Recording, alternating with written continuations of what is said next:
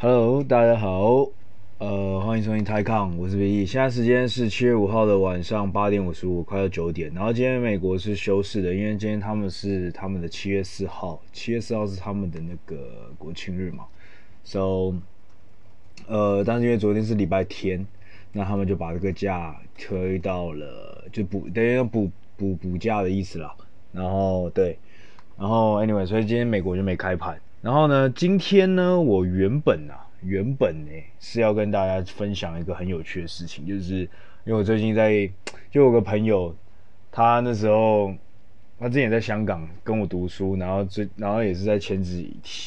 一两年前回台湾工作的，然后他回台湾也是很智障啊，他就是他妈的，他那个工作签证在。快剩下两三个星期要到期的时候，然后突然发现，干他还没有，他还没有更换他工作签证，然后结果就临时要去更换，但结果因为他是那时候是 contractor 嘛，就是那个契约员工，所以他那个要跑两道程序才要把他换到一个新的东西的一个证明，让他去跟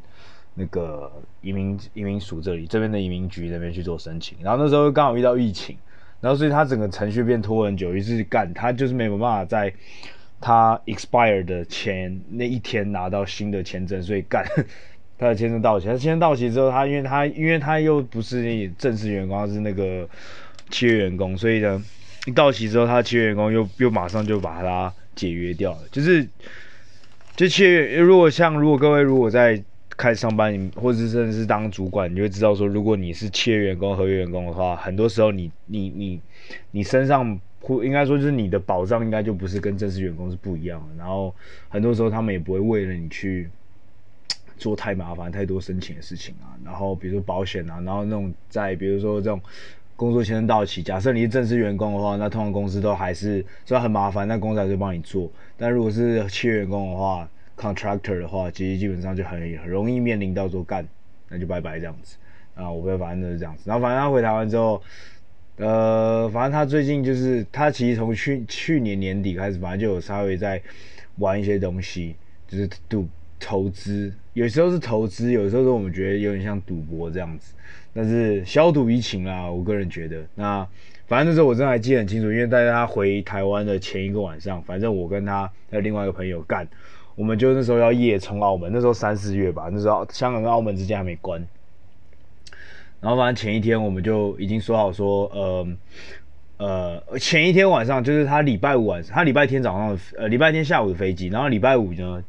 就是请我们几个人吃饭，请我们两个人吃饭，然后那时候就吃完饭就说，敢不敢现在夜冲澳门？然后那时候其实我不太想去，因为其实我没有很想要跨海去去澳门，然后再来是，我没有到那么喜欢的赌博。然后我就觉得去那边我一定会花很多钱，然后就是赔光，然后啥小都没有这样子。然后结果干，结果我们就最后被他们说服，我就说也不是说服，就是说干，他们就说你敢不敢，敢不敢，就走啊，反正就去了。然后之后我想说干算了，好我去。然后我，但是我跟他们前提是说，就是在我们。去之前，因为我们要先回家拿护照嘛。我们去之前就是沿路经过一家酒吧，就要先喝一个 t a k i l a shot，一直喝到家里。如果我们还清醒了才去。然后反正喝一喝之后，干我的朋友 A 就是那个之后被遣返回台湾的那位，反正那位老哥就直接路上就有点晕车。但 但是我们还是强制，就是我们另外两个人就开始强迫说不行，晕车我还是要去。然后我们就搭船，搭搭车搭搭搭搭到那个。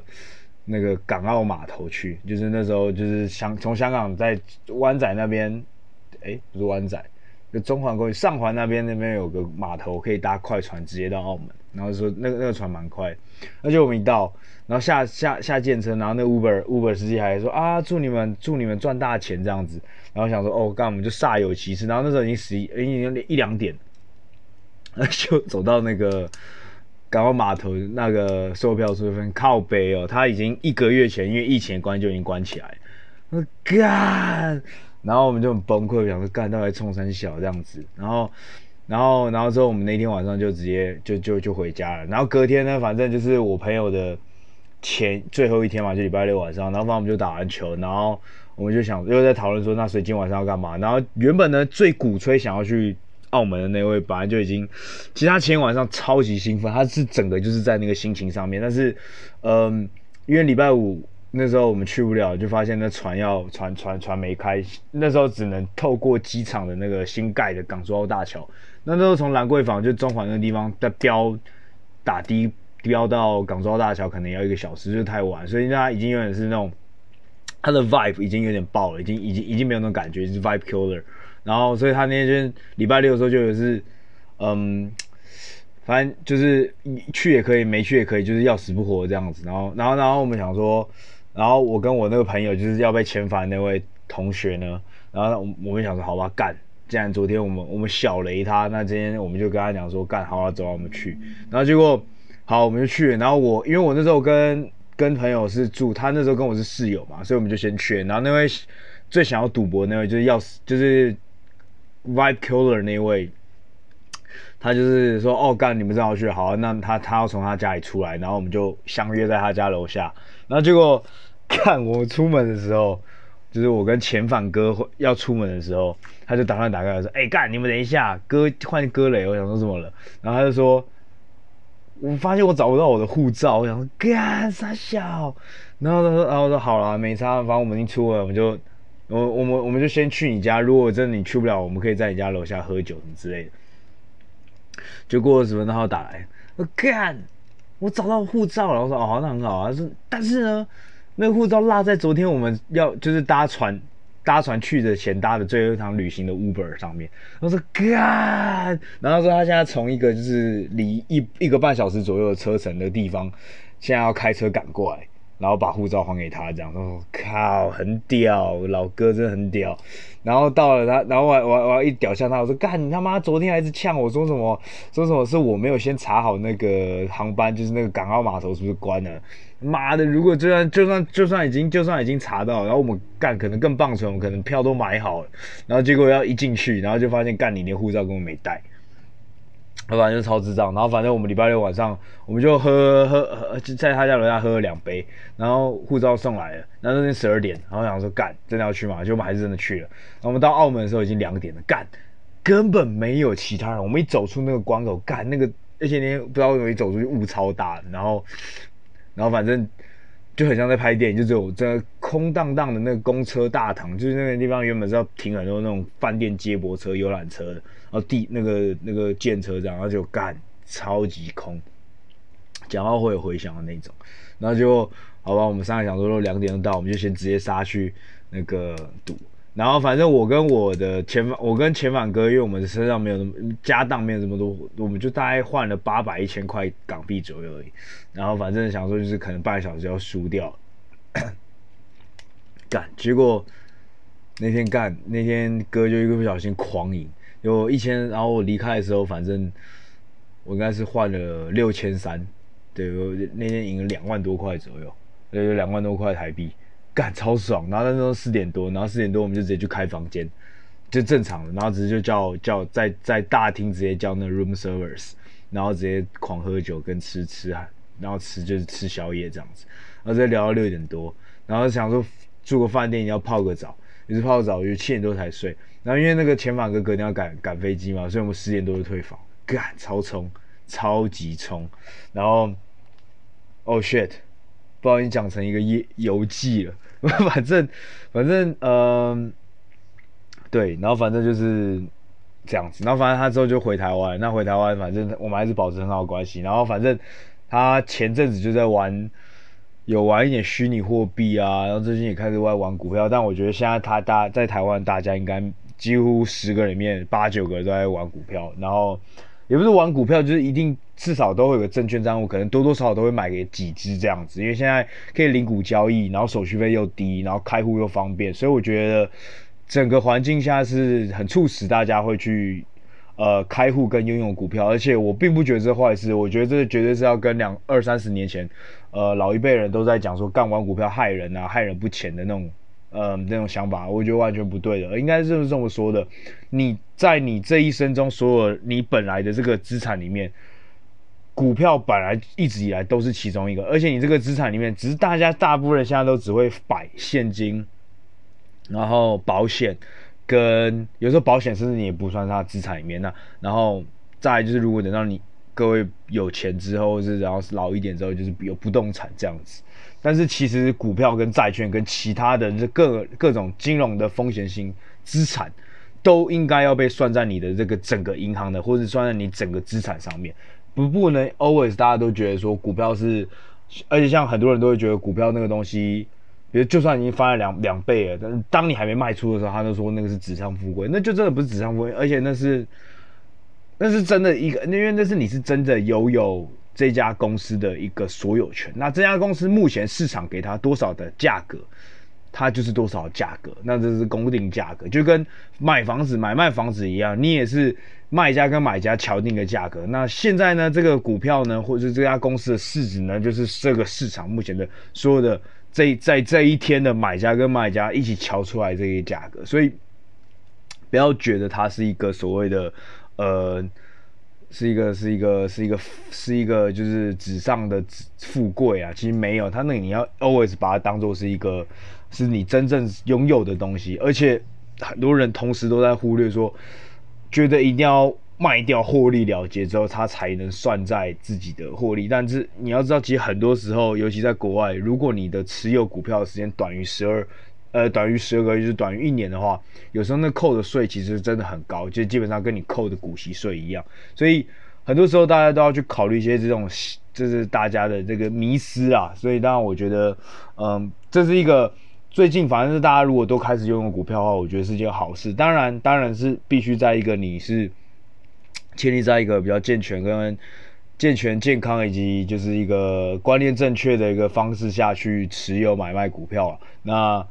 不论是短期也好，长期也好，至少我觉得这个股票都不应该被妖魔化，而股票都应该被归列在人生的你的人生一整一整一整个寿命的 balance sheet 的资产负债表上面。股票都应该是占有一个非常重要的一环，而且它也可能是最会帮你生钱的工具。对，那反正 anyways，所以反正他也在玩股票，但是他最近呢，因为 NBA 在如火如荼的进行嘛，所以我们就玩那个他先开始玩的啦，他就是在下那个就运彩嘛，然后然后是那个欧洲足欧欧洲杯还是欧国杯，就是你在踢，然后那个听说也是玩的很夯这样子，那我觉得有运彩也是蛮好，运彩至少给大家一个是。合法的一个平台，不会说就是干你要去外面找外差外围的钱赌这样子。那我觉得，不过这个东西真的是我不再劝大家赌，这真的是小赌怡情，这个跟过年刮刮乐一样。那对，反正我觉得现在如果闷在家里，偶尔你真的是快闷坏了，记得早上有 NBA 可以看，不要记得只看股票，可以看 NBA，但是。对，如果你 NBA 你手痒的话，你也可以去去去去签个赌。但是那个签个赌，为什么会让我讲到说今天可以讲一节？讲一节原因是，那时候我们在讲看，我们在决定要下下哪个档的时候，其实它那个概念非常非常像选择权。对，就是它拥有，呃，应该怎么说呢？其实基本上选择权就是这样子。呃，选择权，啊，干算了，我还是改天再换，再再再另外讲一集讲选择权好，因为我觉得。因为我觉得这个东西可能需要比较专精的去讲，而且也可能要讲一些，我我我可能要思绪清洗，就是稍微稍微整理一下之后讲，可能会比较清楚一点，要不然可能会讲的有点太复杂。那反正呃那时候我在玩那个在玩运彩的时候，就给我感觉很像是选择权，然后他比如说他赢，他他可以当让你猜最基本就是赢跟输嘛，但是他赢跟输通常都会有所谓的让几分，就是你要过。就比如说 A 队要赢 B 队五分以上，那比如说五到十是一个 range，十到十五是个 range，然后十五到二十是个 range。那这个每五分每五分一个 range 的每个的赔率就不一样。那那那当然这个就也一样，它就是每一天比赛之前，它这个赔率才会跑出来。那也就是在比赛前这个市场给的一个公道价。那其实这个东西就很像是选择权，每次在开启或者在前一天结算的时候，最就是会跑出一个。公道价，那你该可以用什么样的价格去买进哪一个档位的选择权？那你的那时候你买进去的赔率或者所谓的杠杆，其实就是不一样。那呃，那很多时候你在选择权，你就算你可能看对方向，比如说呃，比如说我看好明天股票，呃，台湾股票会涨，但可能我只是我买到的选择权是买。涨一百五十点，但可能明天台股可能只涨五十点。那就算我看对了方向，但是我看错了这个价位、这个档位的时候，选择权也会让你赔钱。那其实这个就跟运彩有时候蛮像，就是好，你可能看对了 A 队赢 B 队，但是你可能没看到的是，就是 A 队赢 B 队，你可能买的是你觉得只会赢五分，但是它要精确到是你，比如说 A 队要赢 B 队五分到十分这个 range，那如果你买错，比如说你买一到五分这个 range，你就你也你你也会没你也会。价值归零这样子，那这个大概是就是当时我在看的时候，我在说，哎，干这有稍微一个选择权的概念，然后同时还有所谓的时间价值、隐含价值，然后其实都有在运彩上面都有反映出来。那我个人觉得，如果真的。呃，大家会有兴趣的话，我可以之后再找另外一集再做这个。但是反正那时候看的时候，基本上其实是在选择权，你你在看那个赔率啊，赔率赔率，基本上其实就蛮隐含着，就是像你在买选择权的这个杠杆这种概念。对，那基本上就是用一块钱，有时候也可以达到五点六倍的效益。那五点五倍啊，或者甚至十倍，或者甚至十五倍的效益。那但是当然你的那一块钱，你也要做好，就是它有像保险，就是你买了。它有可能就不永远不会发生，那基本上就是看那个赔率。对，那反正去年呃上个礼拜我们就玩这个东西啊。那我只是当时在看，我就想，因为我之前有一阵子很喜欢做选择权，那基本上给我感感觉就会超级像这个，然后就有感而发。不过，嗯，对，今天原本是要整集都在讲这个选择权，但是我最后想想，我觉得这个 真的太复杂，而且同时呢，其实最归最近这两个礼拜，呃，上个礼拜有发生比较有趣的事情，然后我想跟大家分享的。呃，主要就是在中国，就是我们先把它拉到中国。那市场我觉得没什么好讲，干美国真的太扯了。然后台湾也是一个干一万八千不是梦这样子，所以呃这两个地方我觉得没什么好讲。所以我现在我接下来要讲就是一个比较绕赛市场，就是干上礼拜四经历了建党百年、建党百周年的这个我们的共产党呢，这个中国市场到底发生什么事情？很奇怪哦，就是干那时候其实真的是蛮有趣的。那时候七礼拜五香港一复盘，因为礼拜四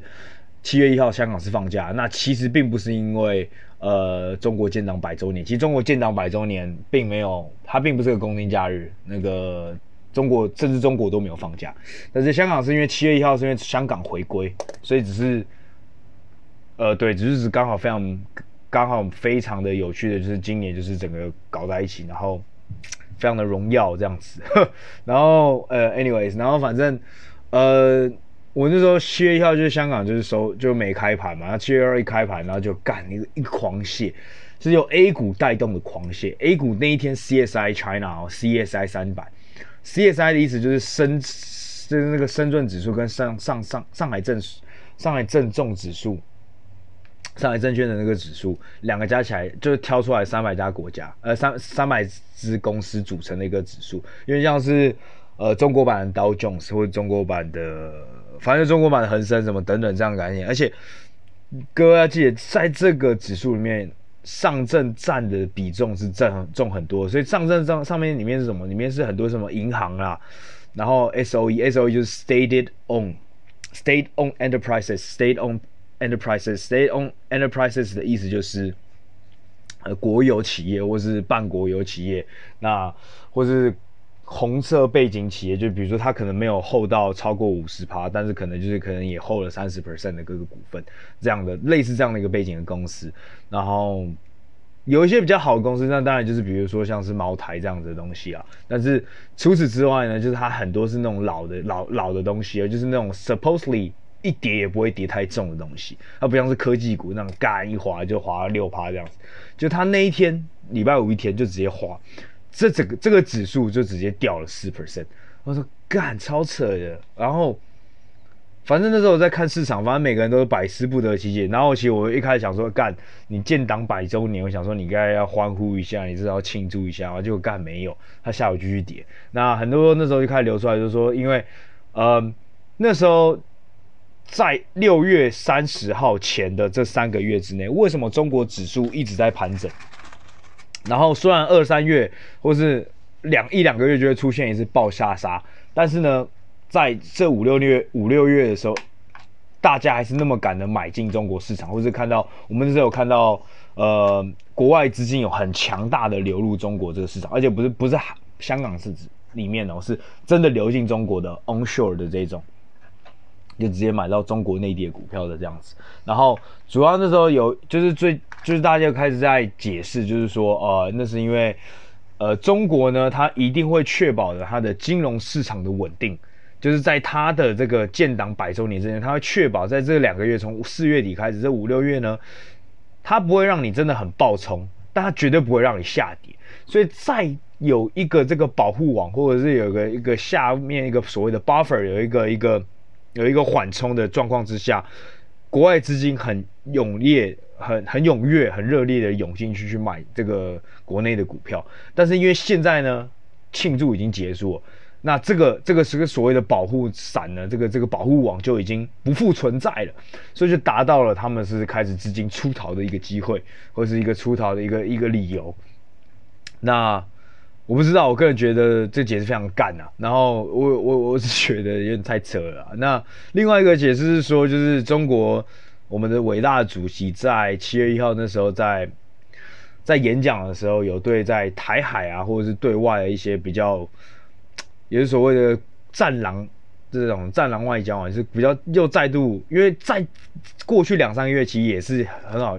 你如果真的要用刚刚第一派讲法，可能也说得通。在那两三月之间，那时候其实美国跟日本有时候都会做一些比较挑衅的行为，或是比如说卖军售给台湾啊，或者是那个那个那个那那个美国那个某个官，我记得他有跑去拜拜访台湾这样子。那那时候其实中国网民很多人就对共产党非常不不能谅解，就是那时候他们共产党非常的安静，他没有采取任，他没有，他外交部那时候没有发出任何的一个很强硬的外交的 statement 一个声明。然后如果各位还记得的话，他们在一两个月之前还是说，就是习近平还有在对媒体讲说，呃，中国共产党应该现在是时候要转转变的，我们要我们要成为这个一个更可亲、更可爱。就是他那可爱是让人家 adorable，他不是真的说就是那很 cute 的那可爱，但是反正那时候大家我们直接看到那媒体说很可爱，就说哇干可爱外交干中国在 中国又换了一套新路法，但是其实不是的，台湾他那时候就是走一个非常就是亲和力，是说什么接下来五年十年中国是要成为一个这个世界的朋友这样子，反正就是非常的温和，但是一直到这个七月一号当天就是突然。话锋一转，然后我有个很好，我有朋友好笑说干，他那时候看到他穿着中山装出来，一走出来想说干，这已经是这个已经他妈是要打仗了吧？他说干，他以为看到毛泽东这样子，就是也确实也是蛮蛮蛮特色的，真的蛮有特色。我觉得那他讲的那番话呢，他讲那番演讲当然是非常的强硬啦，但是有些人就是解释说，那这一波也是这一波出逃。也算是一个资金出逃，是因为怕会有地方上的一些冲突、地方上战争的危机。那包括今天早上都还有在讲，就是外交部说什么呃，台海的和平啊，这个统一是不可逆的，然后大家不要去做任何的幻想。呃，我如果用一个比较呃中间的，或者是偏乐观，你们可以说偏乐观。我个人觉得这已经不是新闻，这是 is no new news，就是他。这个东西是 from time to time，它一直是会跑出来的。那呃，有些内地人是觉得呃，可以趁着这个疫情，可以成为一个很好的破口去去占领台湾。那我觉得讲真的，呃，at the Day，我是觉得真的要看中国想要一个什么样的台湾啊。就是中国拿下来台湾是真的很简单的一件事情，但是究竟你是要？就是一块废土，就是你要把这个炸成一层平地。你如果真的干讲真的，他们如果那几千开飞弹一一同时按下去，咻叭叭叭叭叭，干那是绝对绝对轻松就拿下。然后我相信美国也不会为了这个被炸这个炸快一半的一个地方去去去派真的太多军队过来。那基本上真的拿下来的话，可能真的很快。但你到底要的是一个繁荣的，或者是至少不是那么的被破坏的一个一块土地一块岛。还是要一个，就是直接炸光，就是上面也没人了，然后你可以，你可能要花时间去建设。那当然，你把我们全部炸了，也是一个好处，就是你不用花时间去教育台湾人民。但如果呢，你不是用这种方式的话，你要去用那种要那个持久战的攻下来，跟或者是用其他方式攻下来，其实我觉得把台湾拿下来的时候，你还要其实也同时也要花很多时间去教育台湾本身人民，因为。因为因为那到时候其实真的会变一个很尴尬的局面啊干，我个人觉得啦，我个人觉得，我个人是这样觉得，就是我相信台湾很有可能变次等公民，然后同时台湾的人民一定会讨厌新的政府，所以那个就不是一个他们一定也不会觉得是最理想的状态啊。所以我觉得，嗯，我觉得这个东西我其实也真的不知道会怎么样，但我不觉得就是一个说干说战争就战争那么那么容易好讲的东西。很假，那就是没有没有没有没有什么好解释啊。那我觉得讲真，如果这样打的话，中国干随时都可以打。那这个就是这样吧。那我觉得就是听习由命了。那 另外一个听习由命的东西呢，就是干他们很快的在礼拜五晚上又做了另外一个更屌的事情。所以上礼拜有一家公司叫做滴滴打车，滴滴出行，他去美国上市了。那滴滴出行是中国最大最大的搭车平台，应该来说，应该说就是唯一了。它基本上是唯一一个。那其实十年前那时候，Uber 打试图打进，那打进中国，那基本上中国是，嗯、反正 Uber 就是一个失败收场。然后最后呢，他就把 Uber China 这个 business 直接卖给了滴滴，然后使用，然后用的方式就是，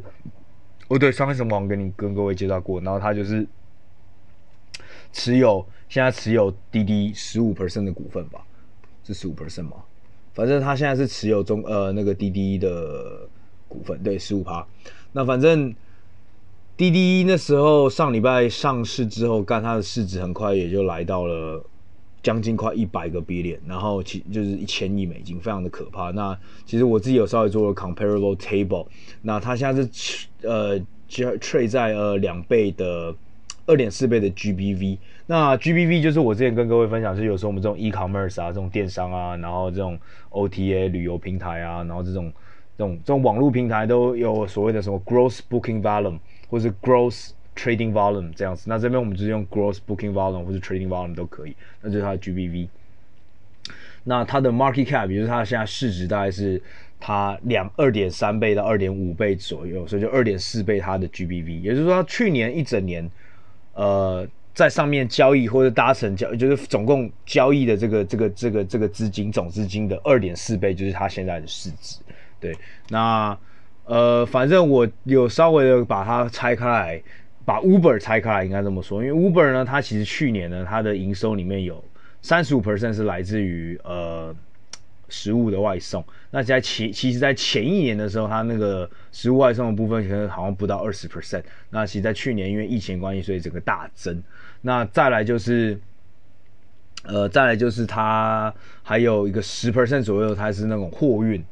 就是那种货运，就是货运的那种，呃，货运像是中国的一个叫满帮的，那基本上反正就是很像 Uber 啊，只是它就是开卡车，就帮你载东西的这种。那剩下的五十 percent 才是呃那个计计程车，就是 Uber 服务。那它其实计，如果你把如果你把这个我我我的算法是把 freight 就是把货运的部分直接算成零，然后 food delivery 就是在外送的部分，外送就食物外送的部分呢，食物外送部分我看去年呢，大部分的食物外送平台呢，那是 trade 在呃一倍他们的 GBV。呃，一倍它的 GBV，那所以呢，去年的去年的 Uber 它的 GBV 在食物外送部分有三十个 billion，有三百亿美金，所以我就算它的服食物外送部分是三百亿美金。那所以它上个礼拜五算的时候，它是九百五十亿，总它公司市值是九百五十亿，那扣掉它的三百亿，它就六百五十亿。那我就算这六百五十亿美金，整个都算是它的那个 Uber，就是车子、计程车服务、共享共享车子服务的服务。那它。去年的呃共享汽车就是这个这个 Uber 这个平台呢，去年呢有两百六十七两百六十七亿美金的一个 GBV，所以其实呢六百五十除以两百六十七也是差不多二点三二十四倍，所以其实这个 IPO 呢，滴滴 IPO 其实算是蛮符合，或是跟 Uber 这样的一个算是一个用公司来上上公司上来算的话，这两家其实价格上是。呃，或者是 valuation 其实差不多贵，差不多便宜。你可以说差不多便宜，也可以说差不多贵。但我但我相信大部分人应该是会倾向用差不多贵这个字才对。好，那反正 anyways，那反正它是一个很成功的 IPO 上个礼拜。但是呢，最主要讲的公司讲的故事是不是它的 IPO，而是它礼拜三 IPO 啊，然后礼拜一下跌了一点，礼拜二涨了十二 percent，然后礼拜五在开盘前，中国呢网络审查的行政部门。就对，呃，滴滴寄出了审查，然后在审查的当下，这个过程呢，也就是他从立案开始呢，这段时间滴滴是不能接受新用户的。就是你现在如果你在中国，如果你想要，如果你之前没有滴滴，你现在想要下载滴滴，然后你想要注册滴滴的话是没有办法的。干，直接一根大根捅下去，砰，一个超级大破盖，然后当天就跌了，跌了跌了七八 percent，最高的时候跌九 percent 吧，那最后收盘是跌五趴了。那直接连带影响今天礼拜一的时候，干，真是狂泻啊！你可以看到美团、阿里巴巴、腾讯、NetEase。然后呃，拼多多，everything every Chinese fucking tech giants，其实他们在六月的时候一个暴力反弹或者一个小反弹，全部在这一两天全部都全部下去吃屎，全部回到了六月初的原点，甚至还更低。尤其像快手那种干，快手是一滴还有一滴滴的那种，超惨。那其实主要也是因为这礼拜一早上，除了除了这礼拜一早上开盘前，香港还没开盘哦，干。中国就马上就说，嗯，除了滴滴出行以外，我们最近在对另外三个平台也进行了网络审查。那这三个平台呢，分别是叫做一个叫做呃货车帮，然后一个叫做运满满。那货车帮跟运满满呢，其实在二零一七年的时候就合并在一起，合并在一起，他们新创立的公司英文叫做 Full Truck Alliance。Full Truck Alliance 就是呃，Full 就是那个已经满出来的 Full，然后 Truck 就是那个货车，Alliance 就是联盟，所以就是一个货车联盟。那翻译成中文就是满帮啦。那其实满帮就是在比滴滴早一个礼拜上市，那它的上市代码是 YMM，YMMUS，YMMUS。那反正它也是用一样的一个审查方式，就是说哦，怀疑你的网络呢，就是。就是怀疑你有泄露什么网络，反正反正他们现在就在审查他的东西。那其实或呃满帮它也算是一个蛮成功的 IPO，也是一个蛮高调的 IPO，也是很多的私募股权基金跟早期的比较就是中国比较强的一些创投都在这两个蛮大的里面，呃，都在这个满帮跟滴滴里面。那反正我个人觉得，其实从去年的 M 呃前年的 M 反正就开始干，中国就是真的一直在给。这些其实他们也不是真的做了什么事，但是就是要给大家一点教训，教大家怎么做人这样子干，然后就是很爆。那还有另外一个平台叫做 Boss 直聘，那英文就是直接叫做 Boss 直聘，但是它好像是用另外一个呃英文名字上市的。那它的呃上市代码是 BZ BZ BZUS。那它也是在六月才上市，然后它上市，它的它它的 valuation，它的 market cap 现在也有一百四十亿美金左右，也是一个蛮蛮蛮厉害、蛮成功的 IPO。那反正我今天看了就发现，干，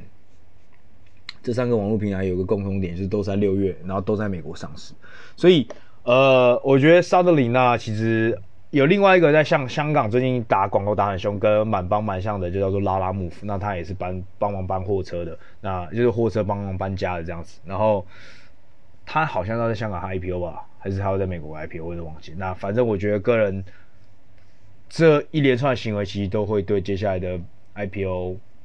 又会再稍微的算是一个警告。然后除此之外，当然就是大家最期待的 TikTok，就是抖音的。中国 business，那中国的 business 是预计在香港上市，那目前不知道什么时候会上市。当然说原本是说这个暑假就要交表，但是我不知道最近这件事情会不会影响到。然后，反正我有些内地朋友他就讲说，呃，听说滴滴会这次被搞，是因为听说他卖，他泄露还是卖，就是有 exchange 一些 data user 的 information 到美国去，那这个都当然就当然是很触。触发到这个中国的神经啊！当然，第一个你交交你去卖这个隐用户的隐私是不对的啊。那第二个就是你既然卖给就是我们的国敌敌敌最主要敌对国家，所以这当然是呃触动这个神经。那呃我觉得很好笑啊，因为其实呃 rumor 来说，rumor 就是都是谣言呐，谣言说就是其实很多科技巨头都有在卖这个 data 嘛。那我相信。呃，中国可能也是这个政府可能有买不少 data 啊，然后是国外的，比如说可能跟 Google 啊、跟 Facebook 啊、跟其他国家买的可能都有啊。那反正我个人觉得，反正他们能做，其他人不能做啊。那那就是我觉得，其实美国讲真的，你也可以啊。如果你你真的也可以抓，就是美国，如果你真的怀疑有一家公司真的他妈卖 data 给中国的话，你也可以说啊，破坏国家安危，你可以去干这家中国呃美国美国公司。那反正我觉得其实都可以。那我并没有觉得说中国这样子是怎么样。反正我觉得我只是觉得说，在这边公司在这边创业，在中国做生意，就是会有这样的 risk。那我觉得就是在透过这次的事件，又可以在大家大家让大家再度想起，就是其实才发，你看你在 N 年小这蚂蚁才半年的时间哦。大家很快就忘记，很快又被这个市场的好感，就是这个市场的 trade 的这个这个这个狂潮，因为大家很快就忘记。你看到快手 IPO 跳了三倍，然后某些股票又跳了三倍，每个人又开始在在这个狂潮，然后中国中国就是中国好，中国棒，中国股票赞这样子。然后，但是你就会发现，干中国其实这半年一直都在不同维度、不同领域都是在一个 control 的一个，从教育再到这个科技。然后，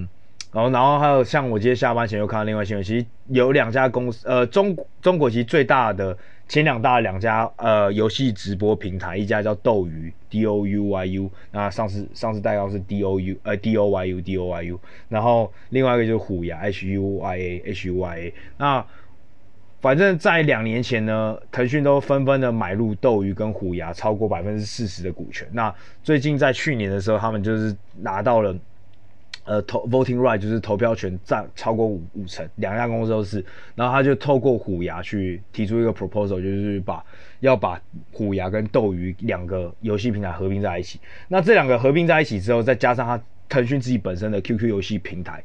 他们三个平台基本上就会占的占有中国的游戏直播平台超过八成的市占率，对。那这个东西其实，在 N Financial 那时候，NT Trust 就是反垄断之前呢，他就已经在 propose。那那应该是去年，已经其实这个 proposal 可能已经超过一年了。但是因为就是在 N Financial 那时候，导致这个反垄断法一出台了，那很可怜，就是我今天看到下班前看到，就是这个这个 deal 应该是胎死腹中了啦。那所以，嗯，反正就是。今天就是发生这种事情呢，就在跟大家提醒一下。干，其实才过几，我我记得我那个马云那个东西，我好像是在我刚录开始，就刚刚录的前几集吧，那可能十月、十一月吧，就十一月嘛。那其实已经过了半年了，很多人都忘记了，其实中国的棒子是多硬多粗的。那呃，Well，anyways，反正今天就是分分跟各位分享这个建党百周年之后发生了一些大棒的事情，然后。然后前半段不小心讲了一个自己的游记啊，那反正今天就股票没开盘，大家就可以早点休息，就这样，拜拜。